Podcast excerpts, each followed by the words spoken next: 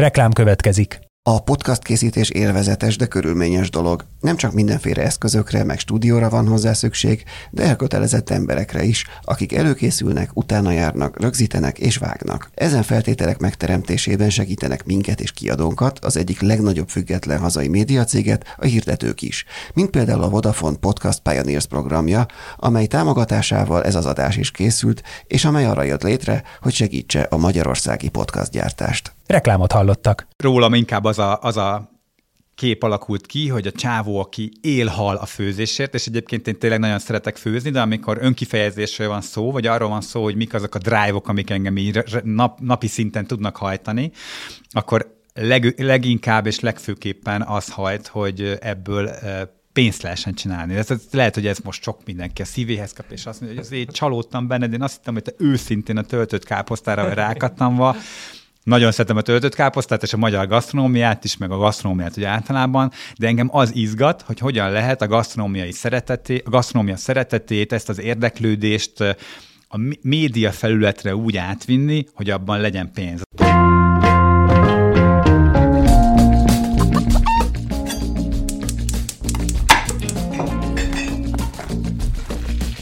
Ez a Filéző, a 24.hu podcastja a magyar gasztronómia úttörőiről. A fine diningtól a háztáig, minden a hazai gasztróról.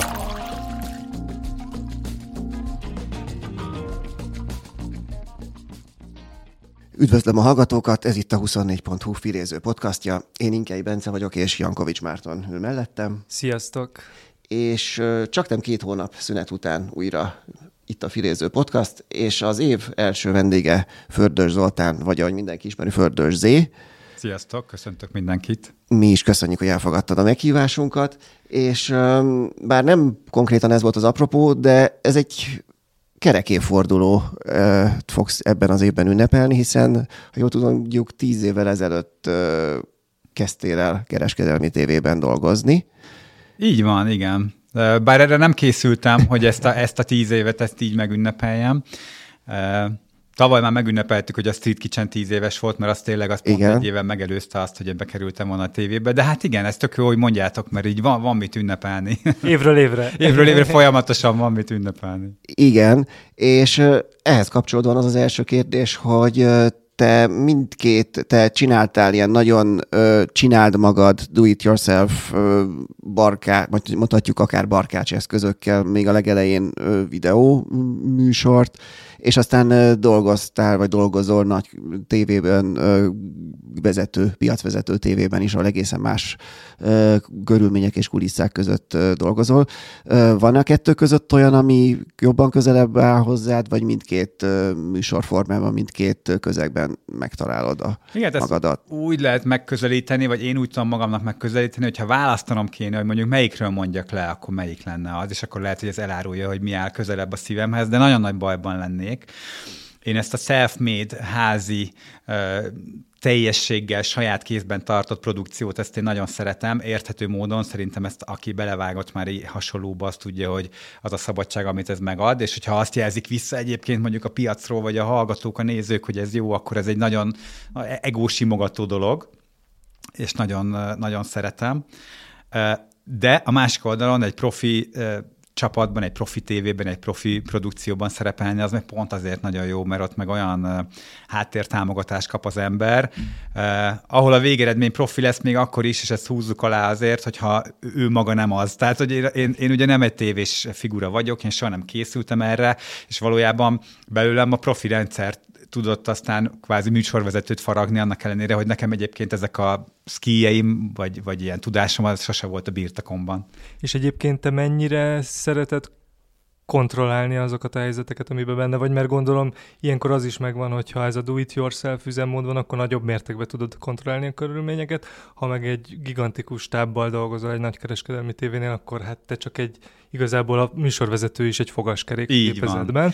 Ez mennyire frusztrál, vagy mennyire segít téged az, hogy átadhatod a felelősség egy jelentős részét másoknak? Így, hogy mind a kettő az életem része, így nagyon átam adni magam mind a kettőnek, tehát valószínűleg azért sem frusztrál az, hogy én a, a tévében tényleg egy fogaskerekké váljak, és, és, és ezt át is érezzem, sőt próbáljam is fogaskerékként támogatni a rendszer működését, ezt azért tudom könnyen megcsinálni, mert nem csak így élek napi szinten, tehát nem ez a munkám, hogy én egy fogaskerék vagyok, hanem amikor ott végeztem, akkor átbattyogok a saját stúdióba, ott meg ha kitaláltunk valami hülyeséget, akkor azt meg megvalósítjuk, úgyhogy nekem egy ilyen nagyon jó balansz alakult ki ezáltal, és tényleg mind a kettőben jól tudom magam érezni. És egyébként, hogyha már beszéltünk erről tíz évről, akkor mondjuk egy ilyen évtizedes távlatba, onnantól, hogy mondjuk beléptetek tényleg először ugye az ilyen online főzőműsorok világába, aztán nem sokkal később beléptél a kereskedelmi tévés főzőműsorok világába, te hogyan látod ezt a tíz évet, mert így puszta laikus szemlélőként úgy tűnik, hogy elég sok minden változott ebbe az időben, elsősorban, hogy az internetes, a YouTube révén hatalmas teret nyertek az ilyen internetes főzős műsorok és főzős videók, de ezt az elmúlt mondjuk... Most már nem is csak a YouTube-on. És most már nem is csak a YouTube-on. Sőt. Sőt. Hogy, hogy ezt az evolúciót te mennyire vagy te, te, hogyan, hogyan tudnád így összefoglalni röviden, hogy mi az, ami alakult, amióta ti beléptetek ebbe a szcénába? Hát az első dolog, ami eszembe jut erről, az az, hogy nekem ez egy ilyen tök jó visszajelzés arra vonatkozóan, hogy öregszem. mert gyakorlatilag azok a trendek, amik, és most már tényleg nem a YouTube-ról beszélgetünk, mert most már az Insta, meg főleg a TikTok az, ami mondjuk így a gasztrotartalmakat szerintem így elsőprő többségbe viszi. Ez már számomra egy idegen világ, olyan szinten, hogy például nekem konkrétan nincs TikTok csatornám, meg nincs is TikTok a telefonomon, és rettegve, tehát egyszer letöltöttem, és aztán töröltem is, mert rájöttem, hogy én nem akarom, hogy ebbe én beszippantódjak. Tehát lám-lám, eltelt tíz év, és a az a csávó, aki én voltam akkor, aki utat mutatott azzal, hogy ú, az, az öccsével fogják, fölveszik, összevágják, házilag milyen menő, abból én egy retro csávó lettem, aki most már arról tud beszélni, hogy én ezt már nem bírom követni. és tíz év telt el, és még nem is vagyok annyira idős. Szóval, szóval én azt látom, hogy döbbenetes ez a fejlődés, vagy nem tudom, hogy ez fejlődés, inkább változást. Nevezük változásnak, mert azért nem vagyok benne biztos, hogy itt sokat fejlődött ez a téma, inkább változott Nyilván az, ami már nekünk is segített annak idején, hogy, hogy egy kicsit liberalizálódott ez a piac a tekintetben, hogy már akkor is egyszerű volt hozzáférni technikához, felszereléshez, a YouTube adott olyan platformot, ami kvázi ingyenesen lehetővé tette az embernek, hogy hallassa a hangját, aztán majd a nép eldöntő, hogy ez a hang ezt tetszik-e neki, vagy sem. És, és nyilván ez aztán még jobban fejlődött, tehát ma már gyakorlatilag mozi minőségű, 4K-s felbontású videókat lehet gyártani telefonokkal, tehát tényleg azt mondom, hogy aki egy kicsit is úgy érzi, hogy szeretné magát kipróbálni, ez megteheti, és egyébként ez a, ez a legfontosabb, vagy ez a legszimpatikusabb benne, hogy a világ bármely pontján bárkiből lehet most már gasztrós sztár, és egyébként így is van, tehát hogyha megnéztek ti is a TikTokon, hogy milyen figurák a világ milyen pontjairól robbannak be, aztán lesz egy millió követőjük nagyon hetek alatt akár, hogy ez most már tényleg mindenkié. De te ebbe egyébként azt látod, hogy milyen jó, mert mennyire demokratizálódott ez az egész, vagy az is benne van akár, hogy mondjuk nem feltétlenül kell az a szakmai tudás ahhoz, hogy valakinek sokkal több követője legyen, mint nem kell, valaki... nem kell, ez egyértelmű, most nézegettem. Ez pont. eddig se tíz éves se Nem kellett, kell. mert egyébként, igen, tehát nekem se kellett egyébként lehúznom előtte tíz évet séfként, hogy az emberek elhiggyék, hogy szerintem milyen kajákat érdemes otthon csinálni. Ezért tartom magam ehhez, hogy szerintem ez mo- most sincs így, ne is legyen így, az, majd az emberek döntsék el, hogy az az illető, most a legutóbb, amit láttam, pont ilyen TikTok videót, mert így persze néha így nézem már csak azért is, hogy azért lássam, milyen trendekről beszélgettünk, hogy van egy csávó, akinek úgy van több százer követője, hogy egy vödör van a fején, és abba főz, és hogyha ez az embereknek tetszik, akkor tök oké, okay, tehát szerintem ezt így kell csinálni. Az már egy más kérdés, hogy lehet-e vödörrel a fejeden hosszú távú stratégiában gondolkodni, vagy hogy hogyan lehet ezzel pontosan majd pénzt keresni, nem tudom, hogy ők ezt hogy csinálják, de ez már egy másik dolog. De egyébként te kicsit se tekintesz mondjuk fenyegetésként ezekre, mondjuk a TikTokra, vagy akár az Instagramra, vagy, vagy egyszerűen úgy vagy vele, hogy ez egy másik, másik pálya, de, amin ők játszanak. De, de egyébként fenyegetésnek is meg lehet élni, hiszen nyilvánvalóan figyelmet, kattintás szippant el ez a rengeteg gasztrotartalom, tehát most persze, mennyire jó lenne, ha, ha, ha én vagy a Street Kitchen uralhatná a, az összes gasztrotartalmat, és mindenki kénytelen minket nézni, de hát ezzel nem is érdemes foglalkozni, tehát ebből problémát nem csinálok magamnak, ezt e, regisztráltam és tudomásul veszem, hogy bizony mi most már nagyon kicsi szegmensekért harcolunk, hogy, hogy minket nézzenek, tehát hogyha a napi szinten elfogyasztott gasztrotartalma mennyiségét így megnézem, akkor te már akkor is egyébként boldog lehetsz, hogyha az egy millió mod része az nálad csapódott le. Én igazából eddig a, on, nem jöttünk ki az online térből, de most uh, kilépnék egy kicsit, hogy uh, mennyire érzed, vagy mikor kezdted érezni azt, hogy a, ezen túl is van esetleg hatása annak, amit te csinálsz. Tehát látod-e azt a, az, mondjuk akkor maradjunk ennél a tíz éves táblatnál, látsz te uh, konkrét uh, fejlődést vagy változást abban, hogy az emberek esznek, ahogy, ahogy viszonyulnak a, a táplálkozáshoz, mint mondjuk tíz évvel ezelőtt, vagy, vagy ez meg, akár ez is megmaradhatott, akár csak a YouTube-on belül? Nem, szerintem ez nagyon sokat változott, és egyébként ez valamilyen szinten pont az olyan csatornáknak, figuráknak köszönhető, mint amilyenek mondjuk mi is vagyunk. Ebben még a, egyébként a tévéműsor is bele tartozik, amiben szereplek. Tehát az, hogy az a szemléletformálás, hogy az embernek majd, hogy nem már az alapműveltségéhez tartozik az, hogy valamilyen fogalma legyen ételkészítésről, de ha félrerakjuk a műveltség részét, akkor az életösztönt vegyük elő, hogy egyszerűen jól jársz azzal, hogyha te magadnak ételeket tudsz elkészíteni, és személyre tudod ezeket szabni. Szerintem ebben nagyon sokat fejlődtek az emberek. Igen, mert néhány, néhány időben még így kifejezetten sokan még büszkék is voltak rá, hogy ők még egy, így van, egy, egy se tudnak csinálni. Hát ez a tipikus, tehát ezt 10 vagy 15 éve egy csávó simán benyomhatta menő dumaként a randián, szerintem ma már nem. Tehát szerintem ezt most már nem biztos van, aki próbálkozik vele, hát majd kommentbe írjátok meg, hogy ez még beszokott jönni, de én szerintem már nem feltétlen menő. Arra nem beszélve, hogy ha te egy tojás rántottát sem bírsz megcsinálni, akkor tényleg az azért is kellemetlen, de hát legfőképpen a számodra, mert akkor ezek szerint te azon a kényszerpályán vagy, hogy neked állandóan főzni kell, vagy a párodnak, vagy valahol minden nap el kell menned, vagy pedig egyszerűen szarkajákat fogsz enni. Hát ez, ezek közül meg szerintem sokkal jobb verzió az, hogy, hogy igen, én azt a, azt a táplálkozási stílust, módot, ami egyébként nekem tetszik, ami fontos, esetleg kell, mert érzékenységem van, azt én otthon meg tudom magamnak oldani. Azért szerintem az emberek tényleg egyre inkább rájönnek arra, hogy ez a, azt, hogy kipuhatolják, hogy ő nekik mi is az a táplálkozási mód, ami a szervezetüknek a legkellemesebb, azt így egyre, egyre többen ismerik föl, de hát ehhez hozzátársul az is, hogy ezeket akkor meg kell tudni otthon csinálni. Szóval visszatérve az eredeti kérdése, hogy mit érzékelek, hogy mennyit változott, nagyon sokat szerintem. Ez ebből abból is látszik, hogy azért az érdeklődés, a látogatószám, ha a saját oldalunkat nézzük, akkor, akkor azért ott egy nagyon nagy fejlődés mutatható ki. Ez igaz egyébként a hozzátok köthető gasztrós felületekhez is, vagy akár a filézőről is szerintem elmondható, hogy lehet, hogy ez tíz éve még ebben a formában nem tudott volna működni. Nem volt ennyire beszédtéma. Úgyhogy én azt látom, hogy, hogy ez, ez szépen beszivárog a, az emberek életébe.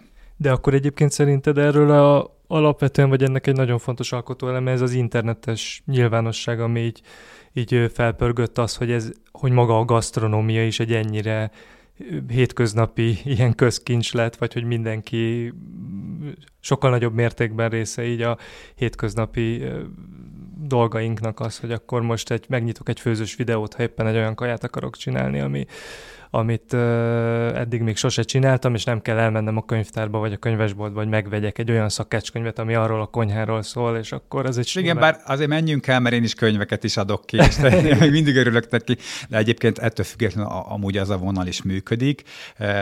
Itt, itt gyakorlatilag nagyon sok tényező hat egymásra, ami miatt ez ilyen jól tud fejlődni. Egyrészt az alapanyagoknak a hozzáférhetősége, az információnak a hozzáférhetősége, az, hogy hogy valójában normává vált ez, hogy mi főzögetünk otthon, és figyeljük a gasztronómiát.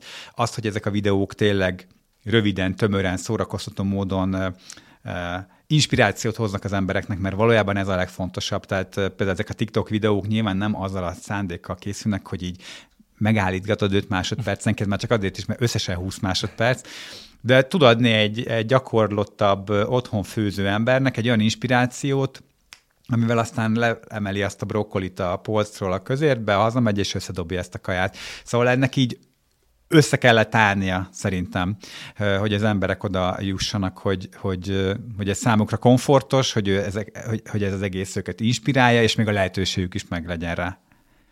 És neked egyébként most kilépünk akkor ebből a tíz évből korábbra, tehát mikor még nem magad nem volt saját főzőműsorod, meg nem voltál tévénél, meg ilyesmi, te néztél ilyeneket? Tehát neked mik voltak a fő inspirációid mondjuk a korábbi időszakban, most akár a nemzetközi sztárokat tekintve?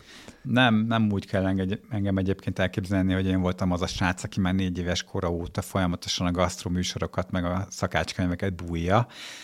Engem ez ezen a szinten nem érdekelt. Valójában a, amikor még a szüleimmel laktam, vagy amikor utána hozzájuk mentem látogatóba, akkor mindig a TV Paprika ment a háttérbe. Amúgy az annyira most is így van, hogy tegnap voltam anyukámnál pont vasárnapi ebéden, és most is ez volt. és, és egyszerűen amúgy nálunk ez pont így indult egyébként, hogy az anyukám így mondta, hogy jaj, hát ott van az a pár akkor ilyen ismertebb ilyen tévés figura, és hogy hát nekem olyan jó dumám van, meg tudok is főzni, hát miért nem ilyet csinálok én is, hát nekem is menne, aztán én is bekerülnék ide. És te erre mit mondtál elsőre, amikor ezt hát Nyilván először ezzel nem foglalkoztam annyira, először a vállalkozásunknak tönkre kellett ahhoz menni, hogy utána ehhez a lehetőséghez nyúljak, és akkor így, így bevillant ez a anyukámnak ez a teljesen elfogult véleménye, hogy nekem ott van a helyem a tévében, és így, így kezdtük el azért azt tegyük hozzá, hogy nekem a nagymamám is vendéglátós volt egész életemben, egész életében, édesapám is minden mai napig, ő most 70 éves, de még mindig ebben nyomul. Én vendéglátó főiskolát végeztem, Szóval nekem mindig volt közöm a vendéglátáshoz, én már óvodás koromban rágtam a pufülét, hogy vigyen be engem az Alba Régia étterembe, amit akkor éppen a nagymamámmal együtt ők vezettek a 80-as években. Szóval ilyen szempontból én nagyon korán találkoztam azzal, hogy, hogy mi az, hogy gasztrómia, meg mi a vendéglátás az otthoni vendéglátást is. Én, én úgy nőttem föl, hogy anyukám gyakorlatilag minden nap valami meleg ételt főzött, szinte egész gyerekkoromban. Tehát azért mind a két helyről megkaptam azokat az ingereket, ami, ami miatt ez sosem állt messze tőlem. Meg azért én vállalkozóként, én a édesapám mellett egészen fiatalon is már ilyen catering party service céget vittem. Szóval nem, nem az van, hogy, hogy ami egyébként mostanában egy gyakran megfigyeltő jelenség, hogy én a média, meg a jog, meg a nem tudom milyen világba egyszer csak besokaltam, és elkezdtem gasztrózni. Én alapvetően egy gasztrós csávó vagyok. És egyébként, ha már így a vendéglátós gyökereket szóba hoztad, akkor mekkora az átfedés mondjuk a között, hogy valaki főzőműsort csinál, és ugye főz a konyhába, vagy az, hogy vendéglátást csinál, és embereknek napi nyilván sokkal nagyobb mennyiségben szolgál ki, vagy ez mennyire áll távol igazából egymástól ez a két világ? hát szerintem ismert figurákat is lehet találni, akikre az, az jellemző, hogy mind a kettőt művelik, és egymást segíti ez a két dolog, tehát az éttermi tapasztalat az bekerül a, a média termékbe, és fordítva. De egyébként ez nem feltétlen elvárás. Tehát én például, ahogy ezt már mondtam is nektek, meg mindig el is szoktam mondani, hogy, hogy én a klasszikus éttermi vendéglátásban nem dolgoztam, szakmai gyakorlaton igen, a főiskolán, meg a középiskolán, de én nem dolgoztam mondjuk konyhán soha életemben. Ehhez képest szeretek főzni, sokat főzök otthon, és ez valójában elég arra, hogy mondjuk az ember amúgy az otthonfőzést inspirálja. Tehát egyébként ez, még ha valaki egyébként azt is mondja, hogy milyen alapon mondom én meg, hiszen nem dolgoztam konyhán, hát valójában ugye nem konyhai dolgozókat próbálok kiképezni online videóban, úgyhogy nem dolgoztam a konyhán, nem az otthonfőzést szeretném népszerűsíteni, amit meg tényleg 20 éves korom óta csinálok. Említetted ezt az Alba Régia éttermet, és ha jól számolok, ez a 80-as évek, amikor te ott, ott előfordultál, van, és, és, igen, és szerettél oda bejárni. Ez pont az a korszak, ami, amit az utóbbi években ö, hát eléggé negatívan szokták inkább emlegetni, hogy ez a, ez a mit tudom én, az egész kádárkori magyar gasztronómia, ez, ez mennyire ö, sok szempontból kártékony volt. Te, te erről mit gondolsz, hogy amikor te így mégiscsak te első kézből láttad, hogy hogy működött ott egy étterem akkor. Én teljesen az ellenkezőjét gondolom, meg az ellenkezőjét vallom ennek egyébként, szóval idealizálunk dolgokat szerintem a mai gasztronómiai helyzetek kapcsolatban, és szerintem nagyon-nagyon én inkább szomorúnak vagy kártékonynak gondolom azt, hogy ezeket a hát mondjuk akkor mi kádári gasztronómiai gyökerek, ez lehet, hogy ez valami teljesen újszerű fogalmat kreálunk most ezzel, de hogy, hogy így mindenki értő, hogy miről van szó. Tehát abban az időben szerintem nagyon sokan szerettek azokban a vendég lőkbe, éttermekbe, kifőzdékbe, bistrokba járni, amik azóta aztán eltűntek, helyükre gyors éttermek nyíltak, és most meg vakarjuk a fejünket, hogy nálunk miért nincs olyan, mint Madridba, hogy bemegyek egy helyre, és a, látszik a pulton, hogy 69-be épült, és azóta ugyanaz a kaja. Uh-huh. Szóval ez szerintem egy kicsit el, nem is kicsit, nagyon el vagyunk tévedve ebben, Valószínűleg ez valamennyire törvényszerű, amikor egy gasztronómia meg akar újulni, mint hogy egyébként ez nem csak a gasztronómiában igaz, hanem bármiben, hogy amikor jön a, az, az újítás, akkor nagyon sok régi dolog áldozatul esik az újító trendeknek, és én nem azt mondom, hogy a magyar gasztronómiában az újító szándék az nem volt szükséges és célszerű, vagy akár hasznos, de én jobban örülnék neki, hogyha ezek a dolgok egymás mellett megférnének. Nekem veszőparipám, mondjuk ez a ez a sűrítési eljárásoknak a tagadása, mármint a klasszikusnak, tehát a liszttel való sűrítés tagadása, hogy most gyakorlatilag azt, a, azt azokat a főzelékeket, amiket a, abban a korszakban, meg mi is gyerekkorunkban fogyasztottunk, azt most így jó érzésen nem írhatod ki a, a vendéglődbe a táblára, meg kinyírnak érte. Pedig szerintem azért ez, ez így, így nem igaz, tehát hogy, hogy, hogy ez indokolatlan. És hogyha egyébként ilyen tágabban nézzük, mert gyakran felkerül, fölmerül témaként ebbe a műsorba is, hogy az úgynevezett magyar konyha, hogy ugye egyáltalán, hogy ez mi pontosan, vagy mit értünk ez alatt, és hogy annak a korszerűsítése az mit jelentene, vagy mit vonna maga után, hogy akkor az most ilyen hiper-szuper módon újra kell gondolni a tradicionális ételeket, vagy egyszerűen jól meg kell csinálni jó alapanyagokból, hogy ezt az, ezt az egész magyar konyha és korszerűség közötti kérdést vagy dilemmát te hogy látod?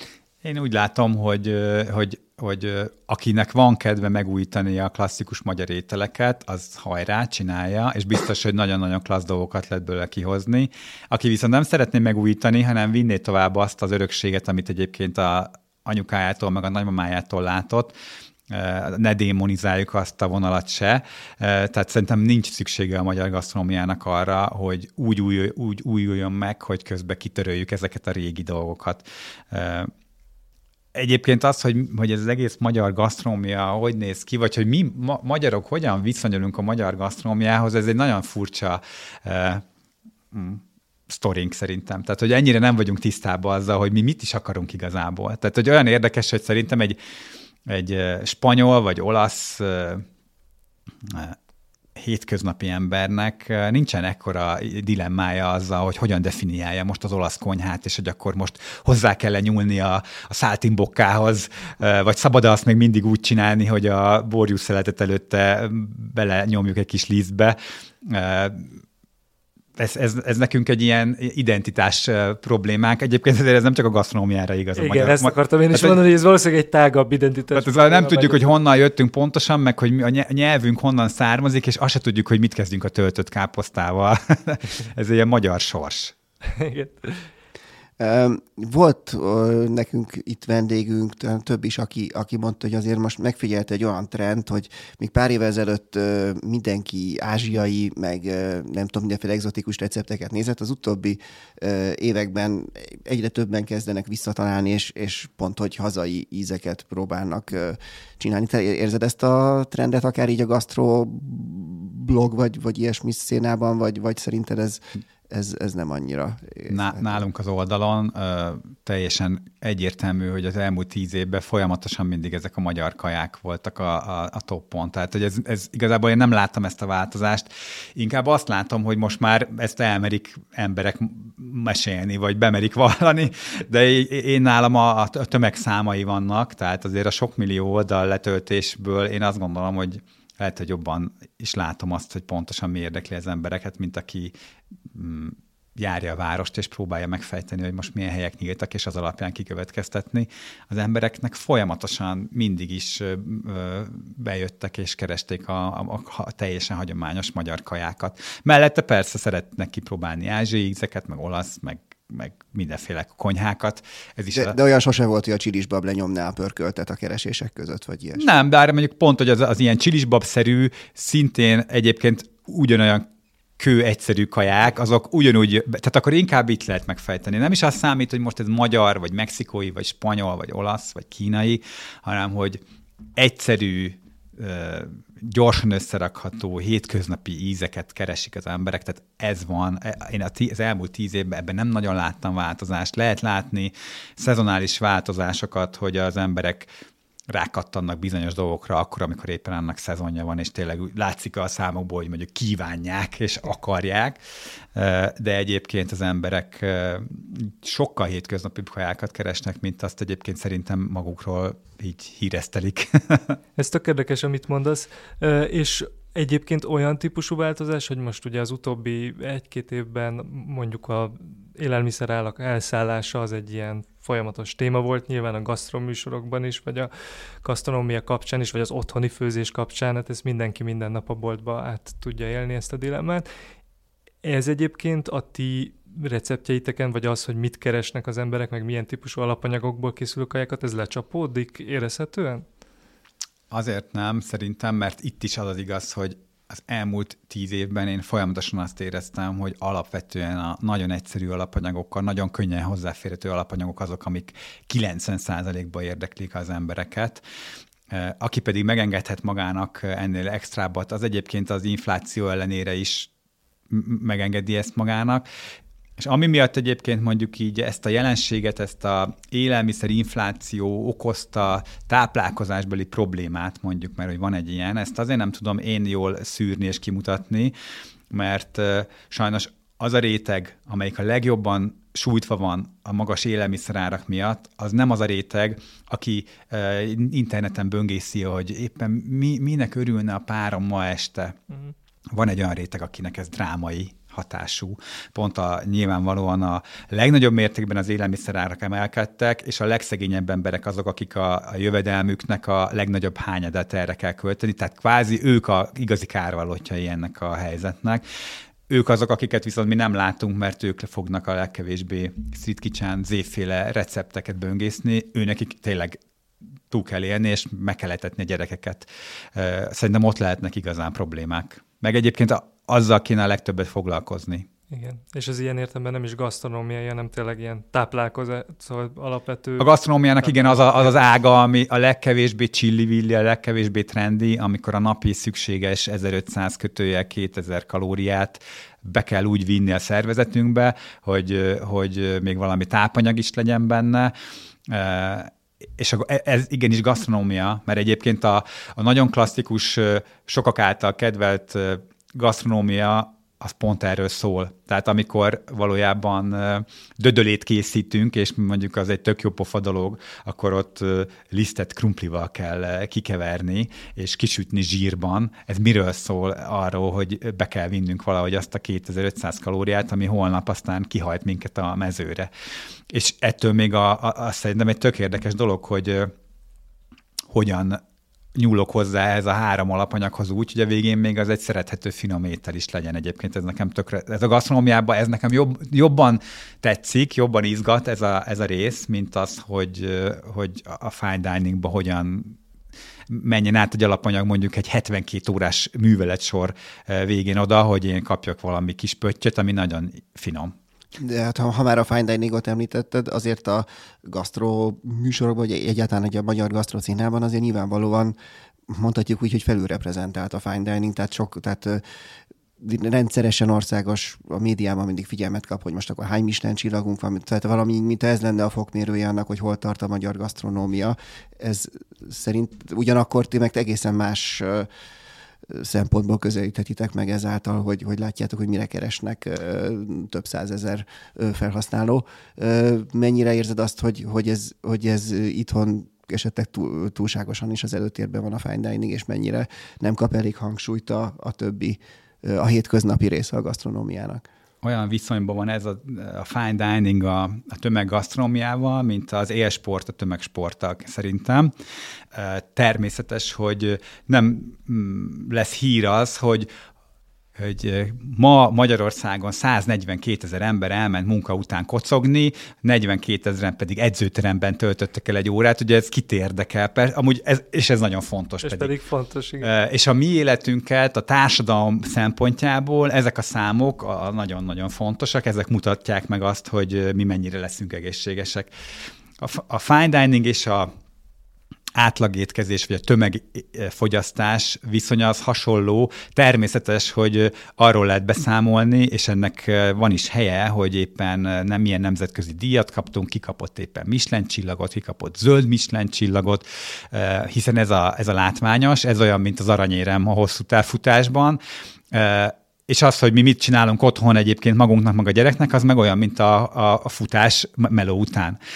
Látható szerintem, hogy mind a kettőnek van szerepe, egyiknek sem kell a másik rovására menni, egyszerűen csak külön kell tudni választani ezeket a dolgokat. És nem kell megpróbálni a kettőt így nagyon összefüggésbe hozni egymással. De például egyébként szerinted ott valahogy összefüggésbe kerül ennek az egésznek a hétköznapi, vagy tömegek számára, széles közönség számára szóló része, és a Michelin csillagos része, a mondjuk a Konyafőnök című műsorból, Michelin csillagos séfek akár, hát felügyelik ezt az egész folyamatot, ugye veled együtt, hogy ez, ez, ez szerinted egy ilyen előremutató kapcsolatát mutatja be mondjuk a tömegszórakoztató jellegének, meg ennek az egész fine dining, Michelin csillagos élsport, a gasztronómia élsportja részének?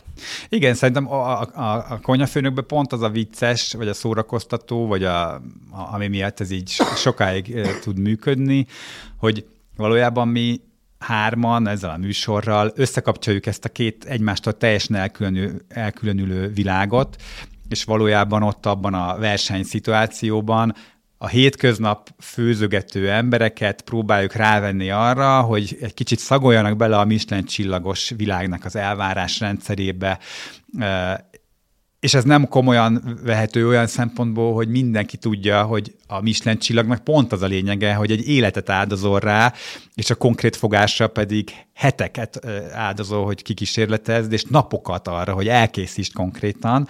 Ez nem megvalósítható 60 percben, de azt, hogy mi megpróbálunk erre minél jobban hasonlítani, és mi a versenyzőkből, ami megpróbáljuk kiverni a, azt, hogy minél inkább próbáljon meg úgy csinálni, mintha ez egy Michelin csillagos tányér legyen, ez szerintem szórakoztató módon össze tudja kapcsolni ezt a kettőt. De hogy szerinted ennek van bármilyen edukatív része, vagy ez tisztán szórakoztatás Nem, ez a játék? Én biztos vagyok benne, hogy van, mert nagyon sok-sok embertől kaptam már visszajelzést az elmúlt tíz évben, hogy kislányommal nézzük a műsort, és azóta, hogy van a konyafőnök, ő elkezdte a, a vacsorát azt ő csinálni, sőt kitálalja, sőt dekorálja, fotókat küldenek az emberek nekem arról, hogy, hogy, hogy, hogy az otthoni főzés az egy esemény lett, baráti társaságok mesélik el, hogy ők is elkezdtek vetésforgóba főzni egymással, és értékelnek kaját, tehát hogy, hogy az a része szerintem tök pozitív, hogy átszivárog az embereknek a hétköznapi gasztronómiai kultúrájába az, hogy figyeljünk arra, hogy mi, mit eszünk, és, és találjuk meg benne a, a játékot, meg a szórakozást is. Tehát szerintem egy ilyen, ilyen hatása van egyértelműen. És egyébként kicsit visszatérve arra, hogy ugye neked ilyen különböző szerepkörökből áll a munkád. Arról már beszéltünk, hogy van a tévé, meg van ez a saját vállalkozásod, eh, ahogy csinálod, és hogy ez milyen jól kiegészíti a te életedbe a kettő egymást, de hogy van az is, hogy ugye gondolom szeretsz egyfelől főzni, élvezed nyilván vagy annyira exhibicionista, hogy a műsorvezetést vagy a kamera előtti létet élvezed, de hogy közben te vállalkozó is vagy, aki mondjuk ezt az egész street kitchen, nem tudom, birodalmat, vagy hogy hívjuk ezt? Birodalmacskát. Birodalmacskát ö, ö, részben menedzseli. Te ebből melyik szerepkört élvezed a legjobban, vagy ez is úgy van-e, mint a tévé per internet, hogy így inkább kiegészíti egymást, és te ezt így akarod egy életen át csinálni?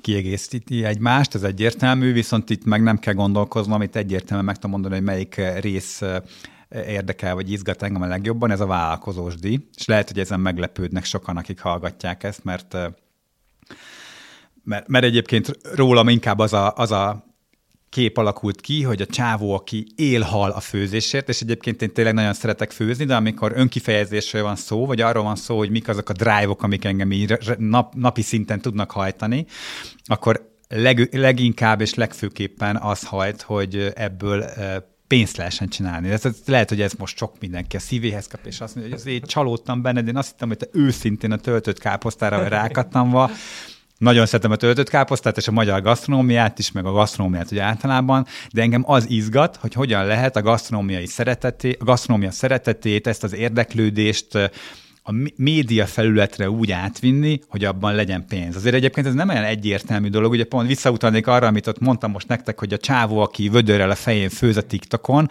tökre érdekelne, hogy ő hogy fogja megoldani azt, hogy ő ne csak menő legyen és híres, hanem pénze is legyen ebből.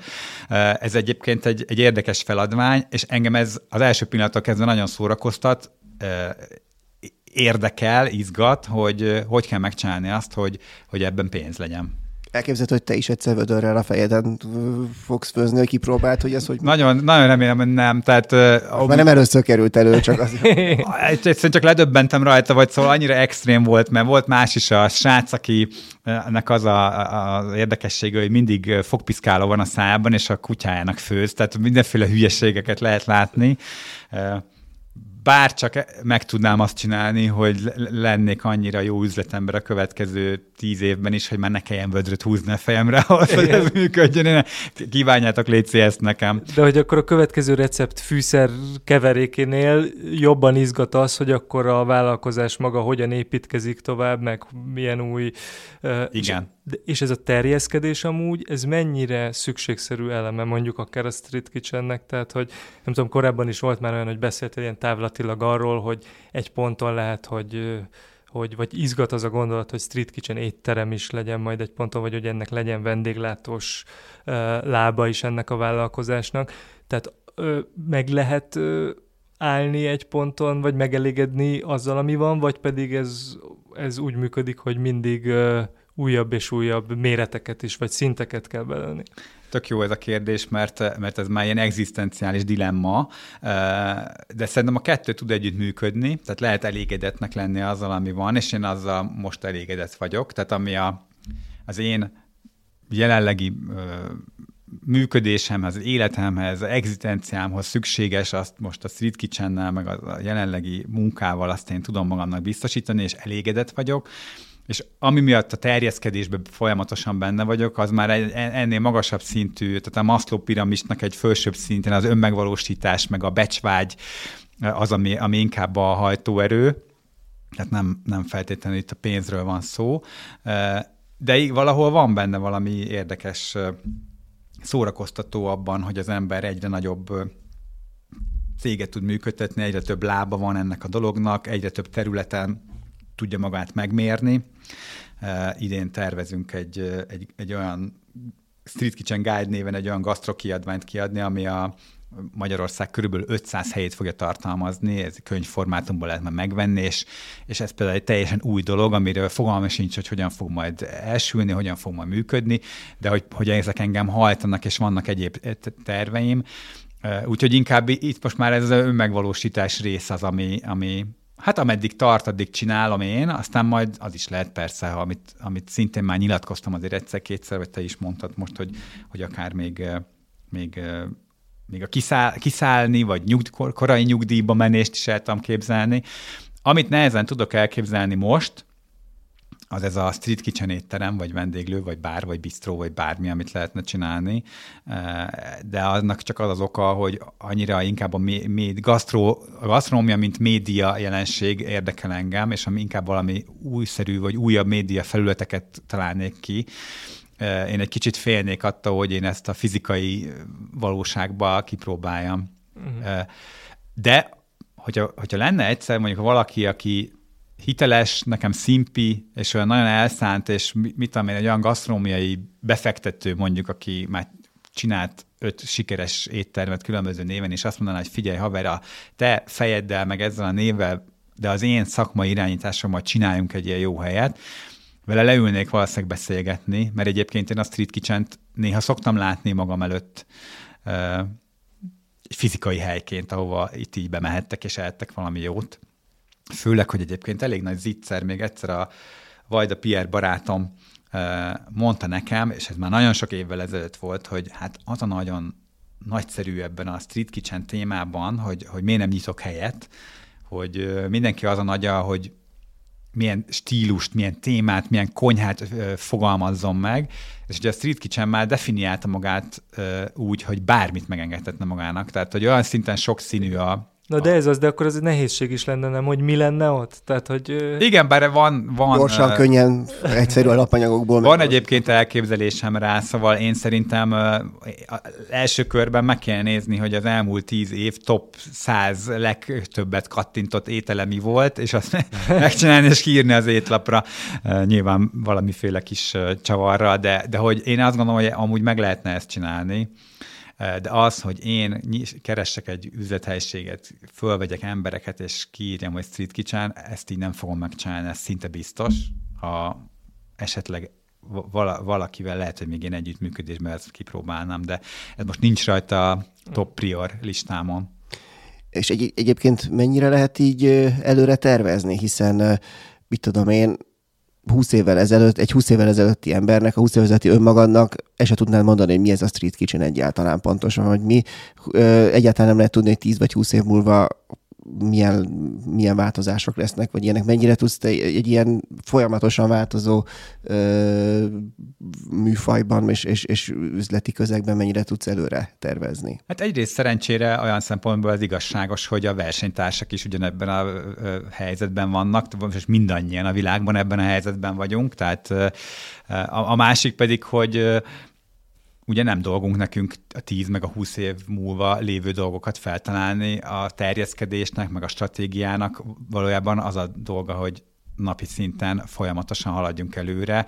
Nyilván ki lehet tűzni célokat, egyikünk se tudja, hogy mi lett. Ti se tudtátok, gondolom, 15 évvel ezelőtt, hogy, hogy lesz ilyen, hogy podcast, és itt fogunk ülni igen, egy stúdióban. És még a mai napig nem tudtuk eldönteni, hogy hogyan kell a podcast szót ragozni, hogy igen. Na, tehát, hát szóval van, még, van, igen, még van. ennek is van egy ilyen szakási periódusa. Igen, tehát, hogy, hogy, hogy, és mégis csináljátok, és mégis csináljuk ezeket a dolgokat, szóval én, én bennem ilyen frusztráció nincs, nyilván nyitottan kell hozzáállni a dolgokhoz, egész biztos, hogy a most itt előttünk lévő legnagyobb kérdőjel ez az AI téma, ami, ami egészen biztos, hogy ebben a gasztró média tartalomgyártó világba is nagyon csúnyán bele fog szólni. Mármint a csúnyát azt nem, nem feltétlen gondolom, hogy nem, csúnya hogy lesz, hanem durván, vagy, vagy szóval jelentős mértékű Ennek vannak amúgy nyomai, mert mi már sok mindennel foglalkoztunk így a, hogy mondjam, a művészeti ágától kezdve nyilván az ilyen kamu hírek és politikai vonalon, hogy ez milyen dolgokkal járhat, de bevallom, hogy én még a gasztro eddig eszembe se jutott. Tehát mi saját Igen, recepteket fog az élet Filmiparban ugye ennek mostan ugye volt az a sztrájkban, igen. tehát akkor ez egy egyértelmű tényező volt, de igen, a gasztróban ez még így nem, nem, nem hallott. Ugye a, a, a gasztronómia azért lehet védve egy kicsit mert mégiscsak fizikailag azt a répát föl kell darabolni, és megfelelő mértékben lepirítani. Bár azért az is, ahogy egy recept összeáll, azt ne felejtsük el, hogy az kvázi az algoritmusnak a definíciója, tehát nagyon pontosan körbeírható, hogy hogyan kell végigmenni bizonyos alapanyagoknak egy folyamaton ahhoz, hogy a végén abból mondjuk bolonyai ragú legyen, és innentől kezdve, ha valami ilyen algoritmus, akkor az azt jelenti, hogy gépileg, gépileg is megoldható, Úgyhogy én egyébként maximálisan hiszek abban, hogy, hogy lesznek olyan robotok, amik nagyon jól főznek, és nincs ez olyan nagyon messze. A másik oldalon a tartalomgyártásnál pedig ugye én azt gondolom, hogy szerintem mi el fogunk jutni oda, amikor, amikor az, hogy így, így látod azt magad előtt, hogy így összenyomsz egy hamburgert, és így a szaft egy kicsit így kicsordul a húspogácsából, és még a majonéz is így lecsordul. Most ehhez nekünk le kell sütni egy pár hamburgert, be kell vele állni a kamerákkal, és el kell kezdeni összenyomni, és szépen fölvenni lassítva, hogy ez kibudjan hamarosan, hogyha jól promptolsz egy, egy AI-t, akkor megcsinálja neked ezt a videót, és akkor beírod, hogy kicsit több majonéz folyjon ki, és akkor több fog kifolyni. Én ezt, ezt tudom elképzelni, hogy ezzel fogunk szembesülni. Nyilván ez a közéletben, meg a politikai hírekben valószínűleg ennél sokkal élesebb kérdés, de hogy ez nem okozhat hitelességi válságot a, hogy mondjam, a gasztro videók világában, hogy nem kell már megcsinálni azt, amit bemutat? De, de hát ez tényleg egy olyan világ előtt állunk, ahol ez, ez, ez olyan, én nem tudom ezekre a választ, hogy, fogjuk, hogy fogunk működni abban a média térben, ahol általad ismert ember mond teljesen szemmel láthatóan és füllel hallhatóan olyan dolgokat, amiket soha nem mondott valójában, és még utána mosolyogva össze is nyomja a kezébe ezt a hamburgert, és kibújjon belőle a majonéz, és az semmi nem lesz belőle igaz. Hogy fogunk így élni? hogy, fog, hogy fog így működni a politika, hogy fog így működni a közélet, hogy, fog, hogy fogunk ebben létezni? Itt, a, itt valójában tényleg a gasztró a legkisebb probléma. Tehát a leg, a, a, a, legyen az a legnagyobb gondunk, hogy majd nem fogjuk eldönteni, nem fogjuk eldönteni hogy ez a hamburger ez most igaz igazi-e. Sokkal nagyobb gáz lesz, hogy nem fogjuk eldönteni, hogy ez a politikus ezt most tényleg mondta, vagy pedig ez, ez csak valami kamu. Hát ez, ez egy nagyon nagy kérdés. Ez, ez, ez, ez, szerintem most még senki nem tudja választ, de egyébként egy rettenető izgatott vagyok, hogy ez, ez hogy fog kinézni. Tehát benned inkább egyébként ilyenkor, mert alapvetően egy ilyen energikus, ugye ilyen optimista személyiségnek tűnsz, de akkor ilyenkor is, amikor ilyeneken gondolkodsz, inkább az izgatottság van benned, mint a szorongás. Igen, mert én hiszek abban, hogy, a, ahogy az emberiség elmúlt év, év ezredei, meg év tízezredei alatt is iszonyatosan megoldhatatlannak tűnő problémákkal találta szemben magát, és a végén mindig valahogy ez a faj ez így megúszza. Én pozitívan állok ehhez, tehát én azt gondolom, és aztán már meglátjuk, majd dumáljunk erről egy pár év múlva, hogy mi ezt a végén meg fogjuk tudni úgy csinálni, hogy, hogy, hogy ez ne, a, ne a, a, az életünknek a, a végét jelentse, és ne is egy olyan világot hozzon el, amiben egyébként nem jó létezni. Ez egy, ez így... Szerintem egy igen, még most már ne térjünk vissza az ilyen apróbb cseprőbb kérdéseihez a gasztrovideóknak, úgyhogy akkor nagyon szépen köszönjük Földös hogy eljött hozzánk, és mindezt elmondta nekünk. Nektek pedig köszönjük, hogy hallgattatok minket, tegyetek továbbra is így, mostantól tényleg újra igyekszünk rendszeresen jelentkezni majd a filéző adásaival, amiket megtalálhattok a 24.hu-n, Spotify-on vagy bármelyik streaming felületen, ahol podcastokat szoktatok hallgatni. Sziasztok! Sziasztok! Ciao.